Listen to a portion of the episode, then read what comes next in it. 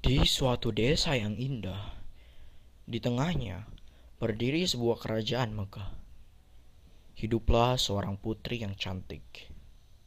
Ia masih berumur sembilan tahun. Sang putri sering bermain di taman belakang kamarnya sendirian. Suatu hari, ia tidak sengaja menemukan seekor kelinci di taman. Jalannya pincang.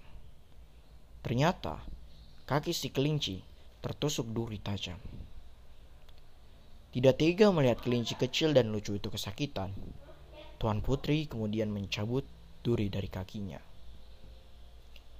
Aduh, kamu kasihan sekali Tuan Kelinci. Nah, ternyata ini yang membuatmu kesakitan Tuan Kelinci. Dasar duri jahat. Pergi sana, jangan sakiti Tuan Kelinci.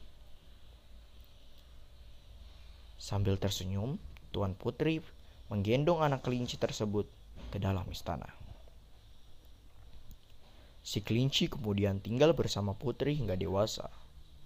Mereka selalu bermain bersama keluar istana.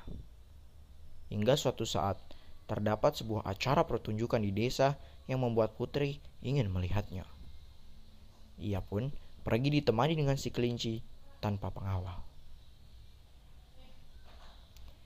Ayo tuan kelinci, Mari kita pergi ke sana. Di tengah perjalanan, tiba-tiba putri diculik oleh kawanan penjahat dan segera dimasukkan ke dalam kereta berkuda yang larinya cukup cepat. Tidak kehabisan akal, si kelinci melompat masuk dengan cepat ke dalam kereta itu. Di suatu tempat yang gelap, putri dikurung di dalam sebuah sel. Matanya ditutup beserta mulutnya. Sementara itu, si kelinci berhasil menyembunyikan diri dari kawanan penjahat. Kelinci itu berhasil menemukan putri, tapi ia kehilangan akal untuk membebaskan putri dan melawan kawanan penjahat itu. Si kelinci pun menangis dan meminta pertolongan agar bisa mencari cara untuk membebaskan sang putri. Tiba-tiba, di dalam sel yang gelap, muncul cahaya terang yang sinarnya makin membesar Si kelinci pun silau karena sinarnya tersebut. Ternyata itu adalah ibu peri.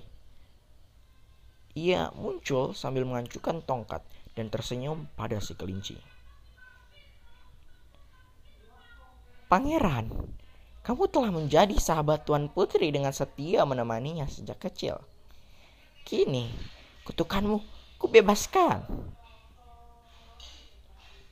Si kelinci yang sudah tumbuh besar, tubuhnya dikelilingi sinar seluruhnya. Kemudian berubah menjadi pangeran gagah yang sangat tampan. Selamatkan Tuan Putri, pangeran. Waktumu hanya dua jam.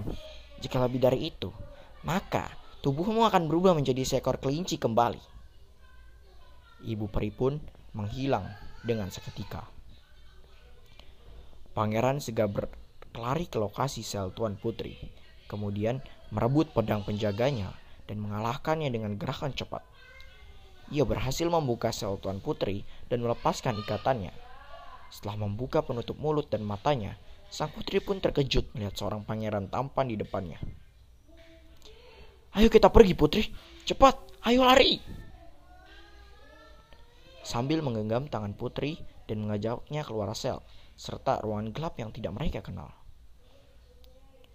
Sang putri tiba-tiba menghentikan langkahnya saat mencapai batas ruang terluar.